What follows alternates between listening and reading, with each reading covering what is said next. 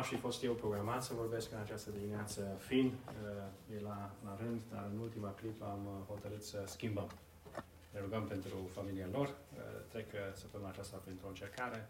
Am trecut și noi cu familia noi, am ieșit mai repede, am fost curțați mai repede. Ca Domnul să ne binecuvânteze. Aș vrea să mă leg înainte de a uh, trece la textul pe care l-am pregătit și care va fi o adâncire sau o reluare, o adâncire a uh, ceea ce am avut pe inimă pentru turnout săptămâna trecută. Aș vrea să continui puțin gândurile pe care le-a împărtășit uh, Chris în dimineața aceasta. El spunea, uh, legat de psalmul acesta, despre Domnul Isus care este izbăvitorul nostru. Nu? El este Cel ce ne iartă. El este Cel ce ne izbăvește. El Cel ce ne scoate din mocirlă sau din, știu eu, uh, lucrurile care ne leagă, care ne țin și care încet, încet ne, ne iau suflarea, nu? Ne, ne, ne apasă. El ne izbăvește de acolo. Și El ne izbăvește într-un mod în care uh, El plătește prețul izbăvirii. Nu? El intră în curapa mocirilei ca să ne scoată pe noi de acolo. Și un mare har să, să, să înțelegi adevărul acesta. E un mare har. Să înțelegi că ai nevoie de iertare. Să înțelegi că ai nevoie de mântuire. Că ai nevoie de Domnul Isus Hristos ca mântuitor. Este un mare har să-L primești în viața ta și să trăiești apoi conștient de acest adevăr că El este Mântuitorul, că viața noastră pe pământ are și această dimensiune, nu? În care noi suntem responsabili înaintea lui Dumnezeu. Este mare har să înțelegem că viața noastră sau inima noastră este cu totul de dat la rău. De ce e mare har? Înțelegem că nu noi putem să ne ținem curați, că nu noi putem să-i să plăcem lui Dumnezeu, ci că în Isus Hristos putem să fim făcuți curați, că putem fi iertați. Nu este un mare har. Eu mă gândeam, și, uh, pentru că fratele Crist nu a accentuat uh, adevărul acesta, pe mine m-a bucurat și mai mult faptul că psalmul spune, El este stânca noastră. Pentru că după ce ne scoate din mocirlă sau din lucrurile în care suntem sau ajungem încărcați, încurcați, după ce El ne iartă, dacă ne-am, ne-ar fi pus pe nisip, ne-am fi afundat din nou. Nu putem sta în picioare, chiar dacă el vine într-o zi. De exemplu, într-o zi obișnuită ca aceasta, în dimineața aceasta, că cineva este străpuns de Cuvântul lui Dumnezeu și își dă seama că toată viața până acum nu a fost decât o formă de religie. Se poate întâmpla lucrul acesta, că nu l-am cunoscut pe Dumnezeu. Și în dimineața aceasta, cu toată inima și cu toată sinceritatea, îi spui Dumnezeu, Doamne, vreau să uh, mă ridic înaintea Ta, în inima mea, sau vreau să mă plec înaintea Ta, vreau să te primesc pe Tine, să, și eu să te primesc pe Tine ca Mântuitor. Și dacă Dumnezeu ar ierta în această dimineață viața ta, și El când iartă, iartă complet. El dă la o parte orice păcat, orice nelegiuire, oricât de mare, oricât de veche, oricât de ascunsă, oricât de grosolană ar fi fost, oricât de mari probleme ar fi cauzat în viața altor oameni. Iertarea Domnului Isus Hristos este desăvârșită, este completă. Dar dacă El ne-ar fi iertat în felul acesta desăvârșit în dimineața aceasta și apoi ne-ar fi dat drumul fără să ne așeze pe stâncă, noi ne-am fi afundat din nou în păcat. El este stânca noastră. El este izbăzvitorul nostru, iar El este stânca noastră. Și viața noastră nu se mai afundă. De ce? Nu pentru că noi suntem puternici, ci pentru că El ne ține pe stâncă. La picioarele noastre se pot murdări, Putem, nu, aluneca, dar El este Cel ce ne ține. Slavă Domnului Isus Hristos. Acestea sunt gândurile care mi-au umplut inima citind ultimul verset din acest psalm. În al doilea rând, uh, când spunea uh, Cristi, nu, săptămâna trecută eu nu am fost despre tema de predică a lui Fin, uh, fratele Florin, cea mai mare poruncă. Așa în inima mea s-a născut puțin un gând. Cine are dreptul să ne poruncească nouă?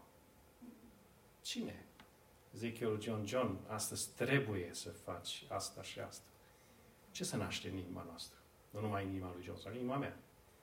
În olandeză nu cunoaștem noi bine limba, dar Chris poate să ne uh, confirme lucrul acesta. Am înțeles că, în general, uh, aici oamenii sunt puțin uh, deranjați de cuvântul muten. Trebuie. Încearcă să ocolește atunci când vor, nu? Chris? Cam așa. E posibil, da. Posibil și foarte probabil că și în limba română la fel este. Când cineva zice și spune trebuie, nu se poate altfel, se deranjează ceva în inima noastră. Și aici, ăsta e un aspect pe care aș vrea să-l surprind. Cine are dreptul să poruncească în viața noastră? Are Dumnezeu acest drept? Are Dumnezeu să, are dreptul să spună așa trebuie făcut? Asta e porunca pe care ți-o dau omule? El are dreptul acesta. O să vedem de ce. Și Crist deja a introdus tema aceasta. Întrebarea este, are El dreptul în inima mea, în viața mea, în familia mea, la locul meu de muncă, în relațiile mele, în biserică, să-mi spună, așa trebuie? Pot eu să mă smeresc ascultând de Dumnezeu? Și să vedem că, și este în tonul predicii din această dimineață, că Duhul acesta de întâietate, nu? de veți fi ca Dumnezeu, El a, a cuprins complet inima noastră prin căderea în păcat lui Adam și a Evei. Și rămâne în inima noastră. Rămâne în firea noastră până când moartea va veni peste noi. Din cauza asta mă gândesc uneori, Pavel, Apostolul Pavel, când vorbește despre moarte, el spune despre că moartea este un câștig. Și sunt multe aspecte legate de moarte. Nu? Noi când ne uităm la moarte, o privim așa cu... Nu vrem să ne gândim la ea. Fetița mea, Adela, trece acum într-o perioadă în care, acum câteva săptămâni, tot tema moarte, acum aude că cineva moare sau a murit, imediat se panichează și mă întreabă, a murit? Nu știu de unde a intrat, nu, realitatea aceasta sau tema aceasta, este și vârsta, aproape 5 ani de zile, în care ea este preocupată ce e moartea, cum e moartea. Și noi avem tot felul de frici legate de moarte. Nu? Că asta e și boldul păcatului, frica morții. Dar moartea pentru cel credincios este o trecere, este o eliberare. Păcatul care este adânc sepat în trupul nostru, vechi, în carnea noastră, păcătoasă, va fi dată la o parte. Ne vom reîntâlni sau ne vom întâlni cu Domnul Isus Hristos. Ne vom reîntâlni cu cei credincioși. Nici măcar nu știm și nu ne putem imagina cum va fi acea zi. Așa este? De ce? Și acum fac un pas mai departe către Geneza 3. În această dimineață aș vrea să vorbim puțin despre Eden. Despre cum a vrut Dumnezeu să fie viața pe pământ și cum a fost viața noastră a oamenilor afectată de căderea în păcat. Și cât de mult a distorsionat păcatul în noi și între noi în noi, cu privire la ce credem în primul rând față, uh, credem despre Dumnezeu, dar și ce credem despre ceilalți și ce credem despre noi înșine, ce credem despre viața aceasta care are uh, rolul viața aceasta, dar și ce a distorsionat păcatul între noi, între relațiile dintre oameni. Dar, înainte de a intra în temă, mă gândeam, noi suntem născuți în robie. E ca și cum ar trebui să întrebi un rob care a fost născut în robie și părinții lui au trăit în robie și bunicii lui au trăit în robie și n-au știut, n-au cunoscut decât viața aceasta de robie, ar trebui să întrebe el ce este libertatea. Ar putea un astfel de om să-ți dea un răspuns corect? Nu? Sau ca și cum ai întrebat pe un om care s-a născut în naufragiu, pe o corabie, nu? departe de țărm, departe de, de, de pământ, ce este pământul? Ce este stabilitatea? Nu știe. Ca și cum ai întreba un orb ce sunt culorile. La fel este pentru noi ca oameni să răspundem la întrebarea care este viața cu Dumnezeu? Ce înseamnă să fii în relație cu Dumnezeu? Ce este cerul? Cum a fost Edenul? Și noi avem câmpeie de adevăr, atât, atât cât a lăsat Dumnezeu să, să se descopere pentru noi, în Scriptură ne înfiorăm, simțim ceva, ne bate inima mai repede atunci când vedem, știu, natura, când vedem măreția lui Dumnezeu sau înțelepciunea lui Dumnezeu în natură sau în noi, nu? Atunci când ne uităm la noi înșine și vedem, e prea minunat să apară la întâmplare, dar mai mult decât această uimire, nu putem spune despre Dumnezeu. Apoi primim adevărurile despre Dumnezeu și despre noi din Cuvântul lui Dumnezeu. Dar toți suntem ca niște orbi care învățăm să vorbim unii cu alții despre culorile minunate ale lui Dumnezeu. Și acesta este un uh, uh, punct legat de smerenie. În domeniul spiritual, în domeniul relației cu Dumnezeu, să accepti că ești în nevoie, că ești dependent de Dumnezeu. Și cât ar trebui să ne smerească lucrul ăsta pe noi. În biserică, să accepti că oricât de studiat ai fi, teologic vorbind, oricât de multă experiență ai avea cu Dumnezeu, mă refer la întoarcerea la Dumnezeu, oricât de multă experiență ai avea în lucrarea creștină, mă refer la lucrători sau la misionari, oricât de multă iubire sau de fapte bune ai fi avut, mă refer la știu eu, frați sau surori care lucrează într-un mod poate neoficial, nu? Dar mult mai important pentru Dumnezeu, cu toții suntem ca niște orbi care vorbim despre culorile minunate ale lui Dumnezeu. Asta nu înseamnă că nu știm, asta nu înseamnă că totul e adevărat sau că nimic nu e adevărat, asta înseamnă să fim îngăduitori unii cu alții. Nu? Și din cauza asta, dacă să merge un pas mai departe, uh, uh, legat de căderea în păcat, nu o să citesc capitolul 3, măcar că ar fi frumos, aș vrea să vă îndemn să-l citiți acasă, Geneza, capitolul 3, și începeți cu versetul 25 din capitolul 2. Adică o să vorbim puțin despre această trăsătură care se rea în mod pentru mine este uimitor, nu? Versetul 2 cu 25 spune cuvântul lui Dumnezeu, omul și nevasta lui erau amândoi goi și nu le era rușine. Iar această stare de goliciune apare de mai multe ori. Apare aproape de vreo 4-5 ori în, în, în capitolul ăsta. Ca și cum vrea să fie scos în evidență. Nu? Despre goliciunea aceasta care odată n-a fost nicio fel de problemă și la un moment dat a devenit marea problemă a lui Adam și a Evei. O să vorbim despre lucrul acesta. Dar spuneam mai devreme, nu despre adevărurile cuvântului lui Dumnezeu. Noi suntem cu toții aici în Olanda, cu diferite motive. Uneori motivele se suprapun, nu? Uh, dar uh, spunea Chris că în prima parte a introducerii lui să nu uităm cel mai important scop în viața noastră, să-L cunoaștem pe Dumnezeu.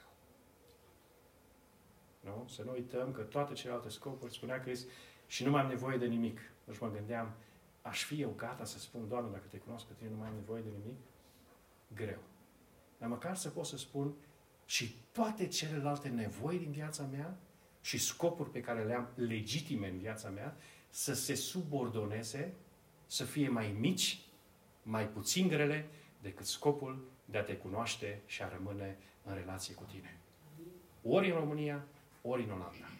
Ori în biserica de acasă, ori în biserica aceasta, slăvit să fie Dumnezeu când avem acest har de a fi împreună. Ca tăciuni, să nu ne stingem, nu? Că altfel ne stingem. Oricât de tare ai fi, tot te stingi dacă ești singur. Și mă gândeam, ce minunat e Dumnezeu. Dumnezeu ne-a creat. Noi nu suntem apăruți la întâmplare. Avem un creator. Dumnezeu este Cel ce ne-a creat. La fel cum El a creat toată lumea aceasta, tot ce ne înconjoară. Ce har minunat e să înțelegi și să cunoști și să trăiești în credința aceasta că pământul nu e la întâmplare, că totul a fost făcut de Dumnezeu și face parte din planul lui Dumnezeu. Ușor să ți se înspământe inima atunci când citești vești de o parte și de alta, nu? Citeam acum o știre că pe telefon, telefonul e bun, dar uneori parcă e o pacoste, nu? Are o funcție în care uh, generează tot felul de știri scurte și citești doar titlurile. Știrile sunt uh, nu știu în ce țară din Africa, uh, studiază dacă nu cumva a apărut un nou caz de Ebola. Ebola este o boală grozavă. Dacă tot citești știri de genul ăsta, atenție cu ce ne alimentăm mintea, nu se poate să nu intre frica. Război, uh, ciumi, probleme, criza, gaz, uh, înțelegeți? Dacă n-ai ști că trăiești pe lumea lui Dumnezeu și că Dumnezeu are un plan cu lumea aceasta, ar fi ușor să-ți pierzi nădejdea și să ajungi, poate, dacă ești vulnerabil, până la o boală nu, pe care să nu mai poți să o controlezi. O frică care să nu mai poți să o controlezi. Dar nu numai că El ne-a creat, El ne-a creat altfel. Când a creat toată creația aceasta, Dumnezeu a zis să fie și a fost. Când l-a creat pe om, Dumnezeu a făcut un plan. Nu? Să facem om, Dumnezeu a vorbit Dumnezeu s-a consultat aproape, dacă vreți, nu? Dumnezeu s-a gândit, măcar că El nu avea nevoie să gândească și să proiecteze. Deși a făcut mai întâi un concept, omul, și apoi a făcut coroana, femeia, după ce a văzut ce nu e bine la om. Glumesc. Nu? Întotdeauna facem macheta și apoi facem... Nu, Cris o să mă contrazică. Teologic nu e adevărat.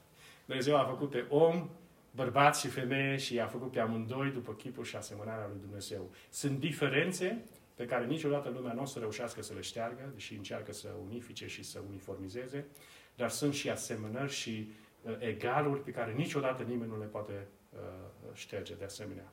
Bărbatul și femeia sunt egali și au aceeași uh, uh, uh, același preț înaintea lui Dumnezeu. Același preț înaintea lui Dumnezeu. Mai mult, el s-a implicat personal. Dumnezeu a luat, el a pus mâna, aș putea să zic, nu? El a luat din țărâna pământului, a fermentat. Mai mult, Dumnezeu a zis să facem om după chipul nostru. Dragii mei, nu vă mișcă lucrul acesta? Nu vă mișcă implicarea lui Dumnezeu în creația noastră, a mea și a ta? Să facem om după chipul nostru. Mai mult, după ce Dumnezeu a creat, nu știm cum s-a întâmplat. S-a jucat Dumnezeu cu mâinile ca un copil în lut?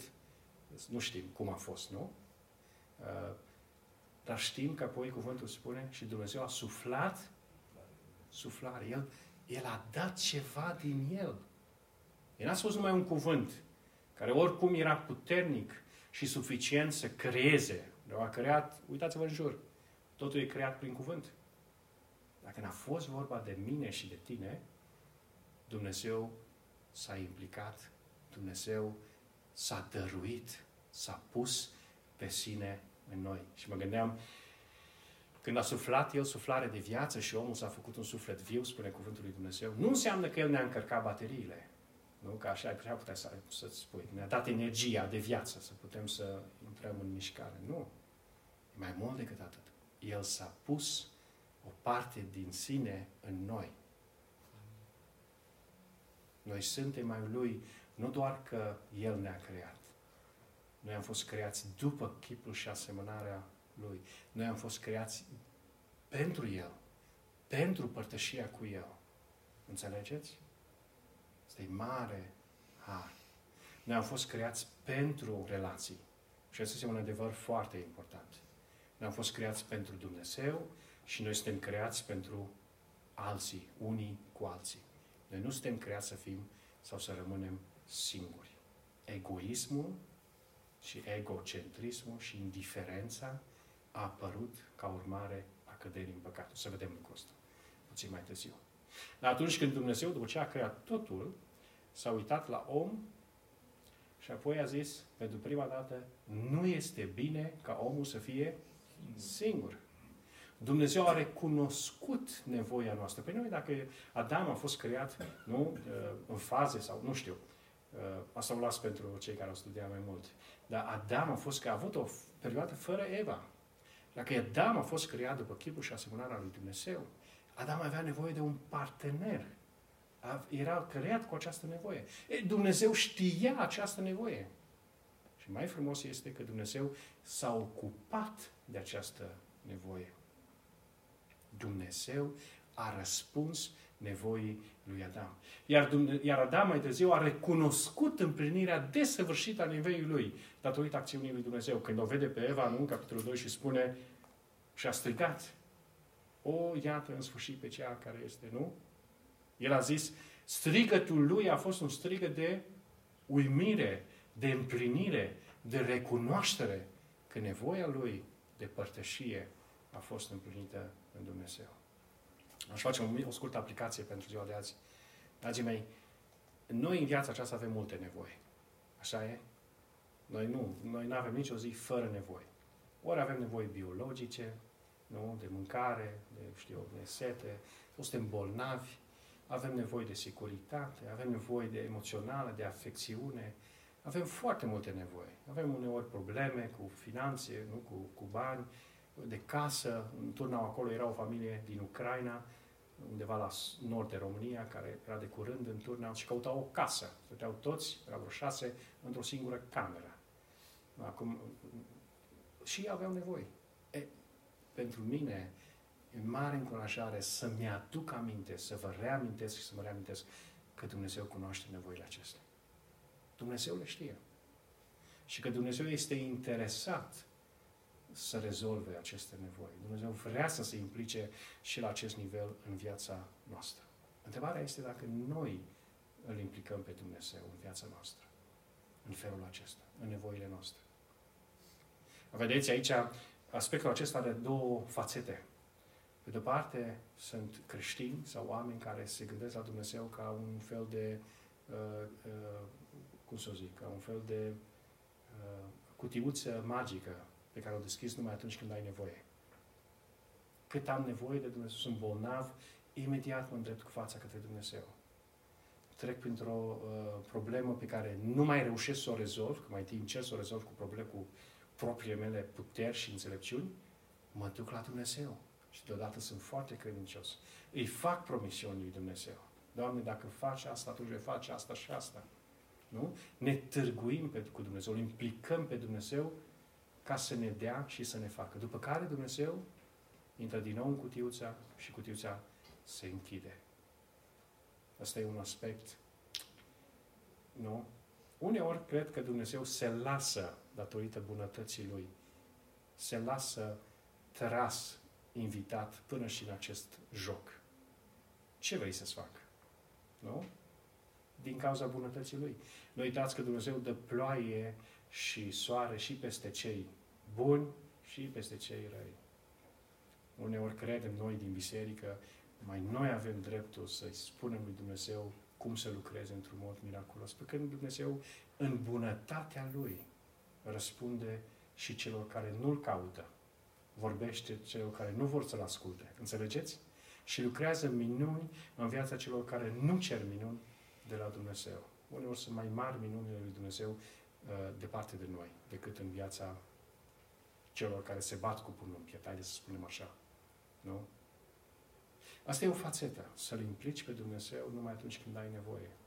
Iar cealaltă fațetă, când ai nevoie, să-ți fie teamă că Dumnezeu nu e interesat de tine datorită faptului că nu ești suficient de bun.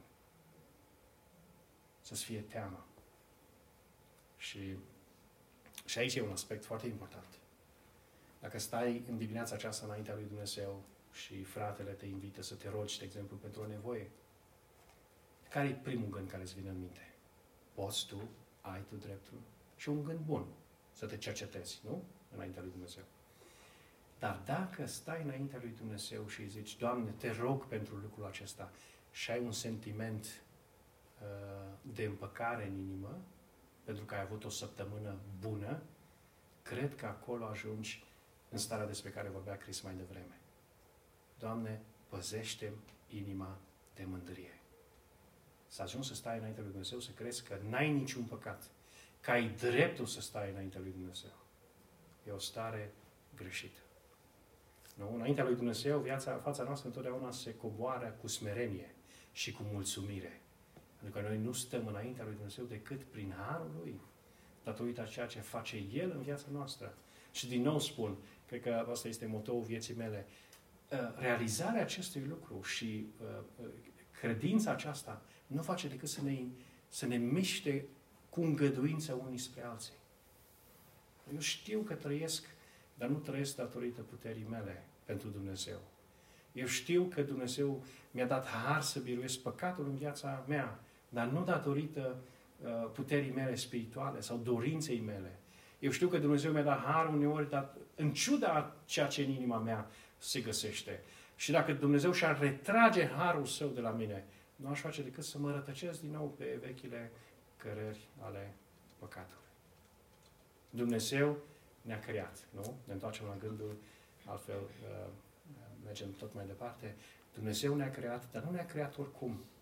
Ne-a creat într-un mod uh, personal. Ne-a creat într-un mod în care El s-a pus pe sine în noi. Și cel mai important, El ne-a creat pentru El. Și aici e un adevăr important. Care este scopul vieții noastre? Mă miram stând pe banca ascultându pe Crist, el spunea, cel mai important scop al vieții noastre ar trebui să fie să-L cunoaștem pe Dumnezeu. Acesta este unul dintre punctele centrale ale uh, mesajului meu în dimineața aceasta. Să-L cunoști pe Dumnezeu. Să vrei să-L cunoști pe Dumnezeu. Să te smerești și să strici către Dumnezeu. Să fii gata să te uiți cu smerenie și credință în cuvântul lui Dumnezeu. Să fii gata să fii cu smerenie și credință în mijlocul celor ce îl caută pe Dumnezeu dintr-o inimă curată. Și în felul acesta Dumnezeu începe să se descopere în viața ta. Îl cunoaștem noi pe Dumnezeu în felul ăsta? Vrem noi să-L cunoaștem pe Dumnezeu în felul ăsta? Ne-am dorit noi să-L cunoaștem pe Dumnezeu în felul acesta. Din păcate, viața noastră ca oameni a fost desfigurată, zice eu, de apariția păcatului. Atunci când Adam și Eva au căzut în păcat, totul s-a schimbat. Haideți să ne uităm în cuvânt, capitolul 3, în Geneza. Spuneam despre această goliciune a lui Adam și Eva. Nu știau ei că erau goi? Nu așa zice cuvântul mai devreme. Mai, mai târziu, capitolul 3, versetul 7. Atunci li s-au deschis ochii, la amândoi au cunoscut că erau goi și și-au cusut la o altă frunze, nu? Ca să rezolve această probleme. Ei, câtă vreme nu câtă vreme au rămas în ascultare față de Dumnezeu, erau goi și nu le era rușine. Nu, avea, nu era niciun fel de problemă goliciunea lor. Nici față de ei înșiși, nici față, unii față de alții, nici ei față de Dumnezeu. Se întâlneau cu Dumnezeu și nu era niciun fel de problemă. Nu erau ei goi? Ba, erau goi. Nu erau ei conștienți că erau goi? Eu cred că erau conștienți. Era goliciunea de atunci altfel de goliciunea de acum? Nu cred nici lucrul ăsta. De exemplu, cred că Adam și Eva puteau să fi avut copii înainte de căderea în păcat, potrivit poruncii pe care a lăsat-o Dumnezeu. Creșteți și mulțuiți-vă. Iar porunca aceasta este dată înainte de căderea în păcat. Dar aici învățăm un lucru. Goliciunea lui Adam și a Evei nu a fost niciun fel de problemă datorită faptului că erau în relație cu Dumnezeu. Când nu ești în relație cu Dumnezeu, goliciunea devine o mare problemă. Din cauza asta spuneam, scopul vieții noastre, cel mai important punct al vieții noastre este să-L cunoaștem și să fim în relație cu Dumnezeu. Atunci când ne uităm la ceea ce avem în viața noastră, goliciunea noastră, și sunt multe lucruri care ne dau de gol, care ne fac goi, nu care ne fac vulnerabili, multe probleme. Când ne uităm la problemele acestea, cu ochii lui Dumnezeu, când rămânem în relație cu Dumnezeu, când îl cunoaștem pe Dumnezeu, problemele nu mai sunt probleme. Originea noastră nu e o problemă, identitatea noastră, bărbați sau femei, nu e o problemă, școala noastră, nivelul nostru de înțelepciune, uh, faptul că suntem bine social sau nu, etc. Nu? Toate lucrurile care pot fi o sursă de necaz sau de îngrijorare pentru noi, cu Dumnezeu, nu mai sunt o problemă. Fără Dumnezeu, goliciunea devine o mare problemă. Iar gândul acesta, uh, ultimele săptămâni, când mă uitam la textele acestea, am fost uimit să citesc și cred că să mă reamintesc, dar de data asta a căpătat o nouă lumină pentru mine. În limba ebraică, cuvântul gol, erau goi și nu le-a fost rușine, sună ca cuvântul șarpele era mai șiret, mai viclean. Gol sună la fel ca și viclean. Când ești cu Dumnezeu și rostești cuvântul gol sau goliciunea în viața ta, nu e nicio problemă. Când nu ești cu Dumnezeu, ești conectat cu un altul, cu cel rău. Și atunci același cuvânt, aceeași realitate, are o altă însemnătate. Aici cuvântul spune în capitolul 3, șarpele era mai gol, aproape, nu? Că suna la fel, nu e același cuvânt, decât toate fiarele de pe uh, câmpului pe care le-a făcut Dumnezeu. Problema mea devine o problemă de netrecut, drăcească, aș putea spune, atunci când nu sunt în părtășie sau în relație cu Dumnezeu. Problema mea capătă dimensiuni pe care nu le mai pot rezolva. Iar problemele acestea pot fi de multe uh, ordini. O să fie de ordin spiritual, păcate care să rămână în viața noastră, pe care nu le mai putem să le uh, biruim și care să ne subjuce, să ne conducă până la porci, nu? ca să folosim o metaforă din Noul Testament. Sau pot fi probleme, știu eu, uh, de gândire, de simțire emoționale, cu boli, boli în trupul nostru sau boli în relațiile noastre. În ce fel s-au transformat relațiile? Și o să vedem cum goliciunea aceasta a devenit o mare problemă. Eva, cum erau relațiile dintre Adam și Eva? Avem foarte puține informații, dar suficiente, despre cum erau relațiile dintre ei. Erau, Adam era plin de încântare față de Eva. Nu era nicio problemă, nu era nicio rușine între ei, nu era niciun ascunziș între ei, nicio viclenie între ei, în sensul în care era deschis șarpele. Mai mult, între ei era încredere totală. Asta m-a surprins gândindu-mă, de exemplu, de multe ori predicatorii spun, cum de Adam nu a zis nu atunci când Eva i-a dat să mănânce din, nu din măr, din pomul din mijlocul grădinii. Nu era măr, nu știu dacă era, nu cred că era, nu era măr. De ce? Pentru că între Adam și Eva era încredere de plină. Era încredere de plină. Imediat ce a apărut păcatul, neascultarea, ce s-a întâmplat? Cum au mâncat? Li s-au deschis ochii, au privit realitatea vieților fără să fie în legătură cu Dumnezeu. Și atunci realitatea aceea a umplut inima lor cu rușine. A apărut rușinea. A apărut rușinea. Să-ți fie rușine de cine ești. Să-ți fie rușine de ce ești. Nu? Mai mult. Adam și Eva au încercat să rezolve problema aceasta. Și asta m-a surprins.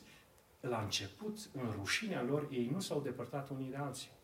Adam și Eva au încercat împreună să coasă nu, niște șorțuri din frunză de smochin. Împreună. Dar mai târziu, rușinea a început să separe. Avea început să păcatul să lucreze. Vedeți? Din punct de vedere spiritual, noi nu evoluăm. Noi evoluăm. Noi ne depărtăm de Dumnezeu, noi nu mai auzim glasul lui Dumnezeu, uh, unii față de alții, și o să vedeți cât de repede a lucrat păcatul acesta. Pentru că după ce a apărut rușinea, a apărut frica. Nu? Când Adam și Eva au auzit glasul lui Dumnezeu, ce spune Adam? M-am ascuns. Mi-a fost frică și m-am ascuns. Nu, nu numai frica a apărut, frica față de Creatorul tău. Frica de Cel care te-a creat într-un mod atât de minunat. Frica de Cel care te-a creat dându-se pe sine pentru creație. Înțelegeți? Punându-se pe sine în creație.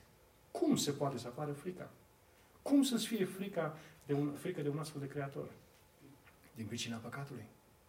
Nu numai frica, au apărut ascunzișurile. Adam și Eva au început să știe, să cunoască. Nu i-a învățat nimeni. Să ne ascundem după copacii din grădine de Dumnezeu. Cât de bine am învățat noi jocul acesta. Să ne ascundem unii de alții. Să ne ascundem de Dumnezeu. Vedeți, astea sunt consecințele păcatului. ca și cum ai arunca o piatră în apă să fac niște valuri, nu?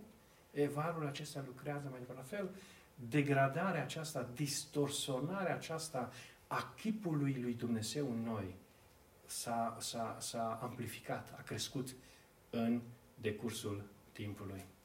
Să ne ascundem unii uh, de alții. Spunea cineva în vechime, de ce te dai drept altul? Asta știm noi să facem. Ne dăm drept alții în relații cu Dumnezeu. Ne dăm drept alții în relații unii cu alții. Ne e rușine, ne este frică unii de alții, ne ascundem, încercăm să compensăm, încercăm să arătăm o altă realitate, să construim frunze, nu? Mai mult, apare învinovățirea. Vedeți cum lucrează păcatul mai departe? Atunci când Dumnezeu trage la răspundere și întreabă pe Adam sau pe Eva, ce ai făcut? Ce spun ei? Altul e de vină. Altul e de vină. Apare învinovățirea. Nu numai că te scuzi, nu numai că te dai drept altul, nu?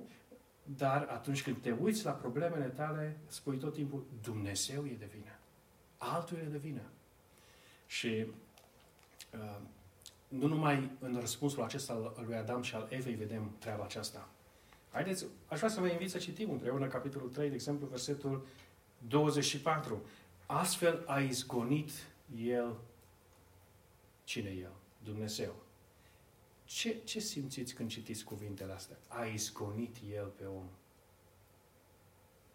La mine undeva, poate sunt singurul, să aprinde un pic, nu-i drept. De ce l-a izgonit? Vedeți cât de dramatic e cuvântul lui Dumnezeu. Dumnezeu să-l izgonească pe Adam și pe Eva. Nu-i drept. Mai sus, Domnul Dumnezeu a zis, iată că omul a ajuns ca unul dintre noi, nu? Haideți să-l îndepărtăm ca să nu-și întindă mâna să mănânce și din pomul vieții. De ce să nu mănânce din pomul vieții? Nu mai muream. Eram, nu? Nu mai aveam problema aceasta a morții. Doamne, nu cumva ești nedrept? Atunci când citesc textul biblic, în inima mea veche se aprinde un pic un fel de cârtire. Doamne, de ce ar trebui să fie în felul ăsta? De ce nu ne-ai dat voie să mâncăm din pomul vieții? De ce ne-ai alungat? De ce ne-ai alungat? A alunga înseamnă că cineva face ceva împotriva voinței celuilalt. Gândiți-vă pe Adam și Eva uh, apăsați de conștientizarea neascultărilor, nu? Uh, uh, plini de vinovăție, speriați, plini de lucruri pe care le simțeau și pe care nu le înțelegeau, nici noi nu le înțelegem, nu de frică, de rușine, de uh, uh, uh, și mai mult alungați de Dumnezeu din nedrept. Doamne, nu ești Tu nedrept? Vedeți cum noi nu mai știm să ne uităm la realitatea lui Dumnezeu cu încredere în Dumnezeu. Mă uit la viața mea și se întâmplă ceva pe care nu pot să mi explic. Doamne, nu ești Tu nedrept. În turnout a fost o familie uh, care, uh, o familie încercată, o familie foarte frumoasă. Sunt foarte mulți oameni frumoși, dar și ei sunt alături de ceilalți oameni frumoși tânări, mai tineri ce puțin decât mine, nu? Și își doresc foarte și au dorit foarte mult un copil. N-au putut să aibă un copil. Până cât aproape au început nu, să vadă din punct de vedere medical ce se poate rezolva. Și minune, ea a rămas însărcinată. Duminica trecută am mers uh, uh, la biserică să vorbesc, erau încercați. Pentru că cu o săptămână înainte, medicul i-a zis la un control de rutină, uh, bebelușul nu s-a mai dezvoltat și încă nu auzim bătăile inimii. Și în săptămâna care a trecut au avut un control să vadă nu, cum e. Doamne, nu ești Tu nedrept? Ce? Cum poți să te uiți la suferința, la nedreptatea, la lucrurile care se întâmplă în viață și să nu-ți spui întrebarea, Doamne, unde ești Tu? De ce doar cei buni suferă? Întreba cineva în Scriptură. așa -i? De ce? Pentru că noi ne uităm la realitatea aceasta ca niște orbi încercând să descriem culorile lui Dumnezeu. Ca niște oameni în naufragiu, pe vapor, toată viața ne-am petrecut acolo, nu în clătinarea valurilor, încercând să ne descriem unii altora cum e să trăiești pe țărm și să ai stabilitate. Noi nu-L mai înțelegem pe Dumnezeu. Și inima noastră este ușor îndreptată și coruptă și ispitită să gândească rău despre Dumnezeu. Pentru că infecția aceasta, mă gândeam în termenii lui Bogdan și a lui Fin, ar trebui ca un virus. Sistemul nostru a fost virusat, dar virusul ăsta nici nu detectăm. Noi nu suntem conștienți de virusul ăsta. Când vine diavolul la Eva și îi spune, uh, nu, ce, ce îi spune diavolul? A zis oare Dumnezeu cu adevărat? Și Eva zice, dacă facem așa, murim. Hotărât că nu veți muri. Nu e adevărat. Minciuna. Dumnezeu minte. Dumnezeu e nedrept. Dumnezeu nu e bun. El știe că voi veți fi ca El. Diavolul vine și spune Evei, tu meriți mai mult. Tu poți mai mult. E o realitate mult mai frumoasă și mult mai bună fără Dumnezeu. Și Eva a crezut lucrul ăsta împreună cu Adam și au căzut în păcat.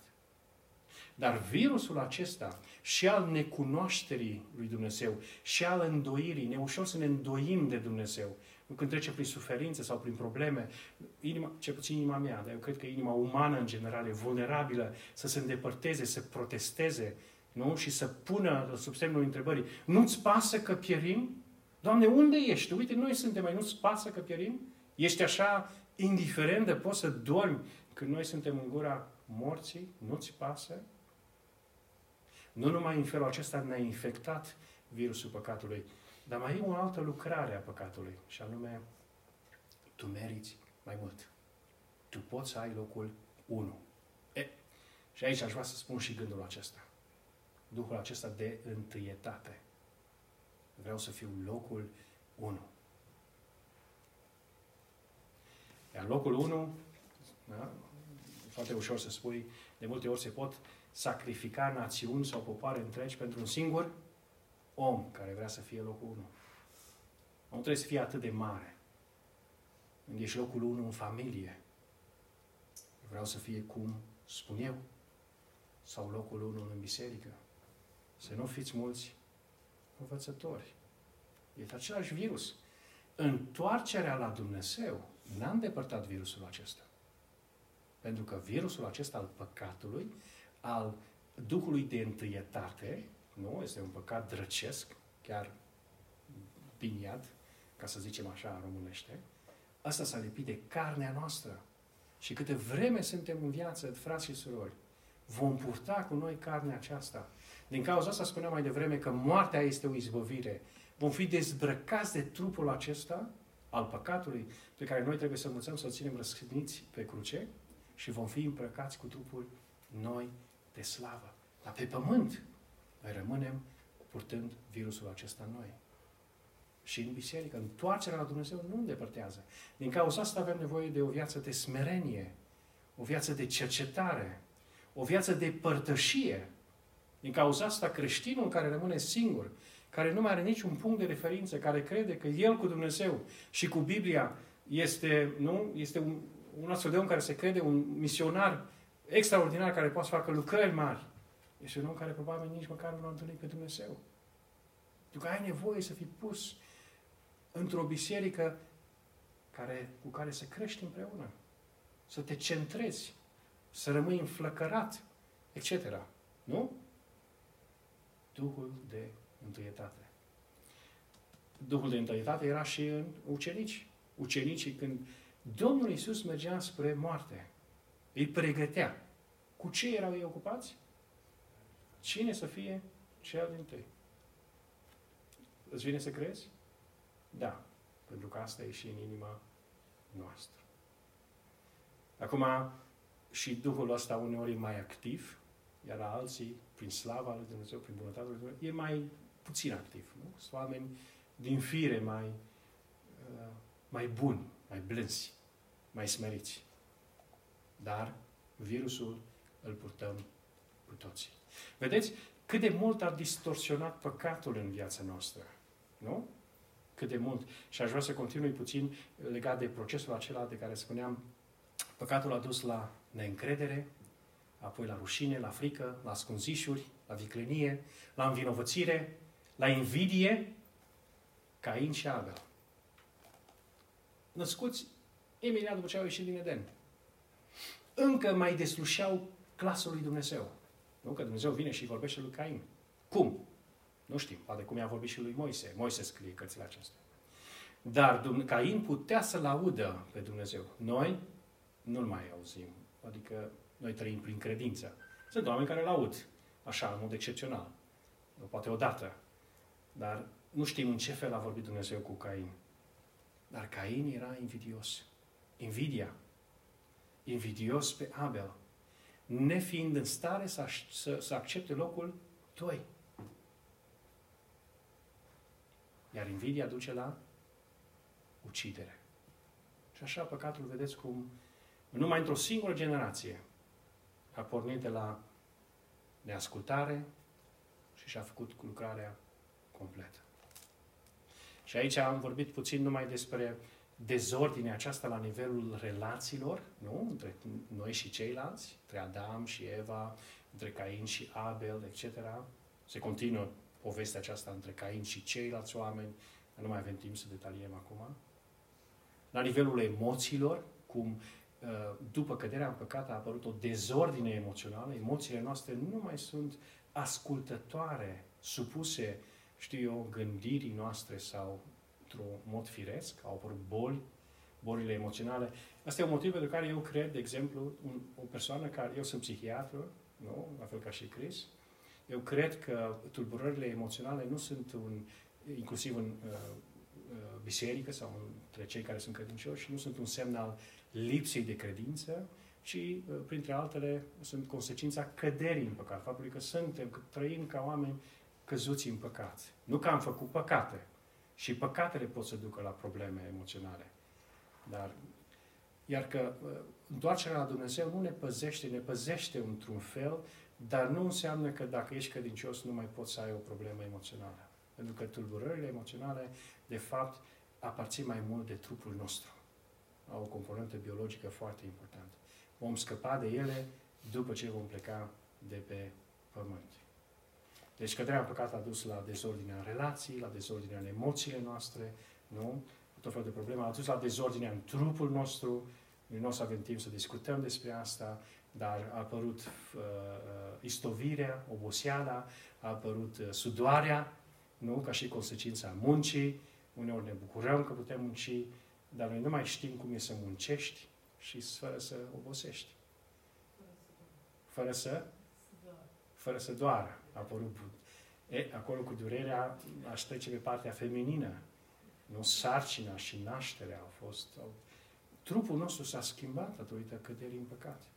Gândirea noastră, și am vorbit despre lucrul acesta, s-a schimbat datorită căderii în păcat. Am început să gândim altfel, fără Dumnezeu. Să ne uităm unii la alții, Adam și Eva, care erau goi și cu Dumnezeu nu a fost nicio problemă, iar fără Dumnezeu am început să gândim altfel. Din cauza asta, dragii mei, mântuirea sau întoarcerea la Dumnezeu sau viața de creștin sau de credință, pentru mine înseamnă cu mult mai mult decât a avea păcatele iertate. Să ai păcatele iertate e doar primul pas. După aia începe un lung drum cu Dumnezeu în care înveți sub călăuzirea Duhului Sfânt, prin cuvânt, prin relațiile cu frați și cu surori, să pui din nou ordine în viața aceasta nu distorsionată de păcat. Slăvit să fie Dumnezeu că uh, în Isus Hristos El a pregătit deja un mijloc de salvare. Roman, capitolul 5, și cu asta vreau să închei, mă uit la timp și văd că ne-a așteptat, e târziu. Roman, capitolul 5, versetul 1, acolo, uh, pentru mine un loc special, acest uh, capitol 5, pentru că capitolul 5 uh, stă dovada faptului că noi avem credința că Dumnezeu este cu noi. Aici, în capitolul 5, spune Apostolul Pavel, fiindcă suntem socotiți, fiindcă suntem, fiindcă suntem socotiți neprihăniți prin credință, avem pace cu Dumnezeu prin Domnul nostru Isus Hristos. Și ne bucurăm în nădejdea slavei, eu adaug întotdeauna un cuvânt, prezenței slavei lui Dumnezeu în viața noastră. Dragul meu, mă rog ca fiecare dintre noi să fi făcut pasul acesta de a fi fost socotit neprihănit prin credință. De a fi avut o zi în care, nu, Dumnezeu să te cerceteze și să-ți dai har, să-ți dai seama, am nevoie de mântuire, am nevoie de un mântuitor. Păcatele mele, iar despre aspectul ăsta n-am vorbit în dimineața aceasta. Păcatele mele sunt o ofensă la adresa lui Dumnezeu. Căderea în păcat nu doar că a distorsionat chipul lui Dumnezeu în noi, dar ne-a despărțit de Dumnezeu și ne-a adus sub mânia lui Dumnezeu. Ne-a pus într-o stare în care noi meritam judecata și pedeapsa din partea lui Dumnezeu. Nu? Lucrul ăsta nu l-am uh, spus în dimineața asta. Cine rezolvă problema aceasta? Poate un om să moară pentru un alt om? Nu. Iisus Hristos. El a purtat în trupul lui plata păcatelor noastre. Mă rog ca Domnul să ne dea har tuturor să înțelegem lucrul acesta și să facem pasul acesta. Doamne Iisuse, îți mulțumesc că ai murit pe cruce pentru mine. Te primesc în inima mea, în viața mea, ca mântuitor. Dar mă rog ca Dumnezeu să ne dea lumină, să înceapă o lucrare sau să continue lucrarea aceasta, de fapt, în care El să ne învețe să creștem. Nu? Să ne corectăm mintea. Roman, capitolul 12. Aduceți-vă, nu? Cum ne prefacem noi, cum ne preschimbăm noi, cum ne uh, diferențiem noi, ne distanțăm noi de chipul lumii acesteia prin schimbarea minții noastre, învățând cum să gândim după Cuvântul lui Dumnezeu. Asta e un drum pe care trebuie să-l parcurgem împreună. Mai mult, având la bază Cuvântul lui Dumnezeu, nu alte surse uh, nu, de înțelepciune. Mai mult, fiind conștienți, și aici e bunătatea lui Dumnezeu, prin creație El s-a pus un pic din sine în noi, în mântuire El se dă complet. Duhul Sfânt vine și locuiește în noi, în cel credincios. Cel care crede în Isus primește Duhul Sfânt și Duhul Sfânt lucrează din interior să ne învețe ce? să-i spunem lui Dumnezeu Tată, Aba, Roman. Să învățăm din nou să intrăm în relație cu Dumnezeu și să rămânem în această relație în care El ne este Tată și noi suntem copiii Lui. Domnul să dea har în această dimineață. Nu? Să prindem nădești noi. Nu? Poate, uh, dacă avem motive să ne pocăim, cum spunea Chris la început, să facem lucrul acesta fără întârziere, să reparăm lucrurile între noi și Dumnezeu. Și Domnul să ne dea har să prindem această viziune pe care am încercat să o creionez în dimineața aceasta. Că mântuirea înseamnă mai mult decât iertare. Mântuirea înseamnă să trăiești cu El, El fiind stăpânul, în cuvânt, cu frați și cu surori, prin puterea Duhului Sfânt. Amin. Amin.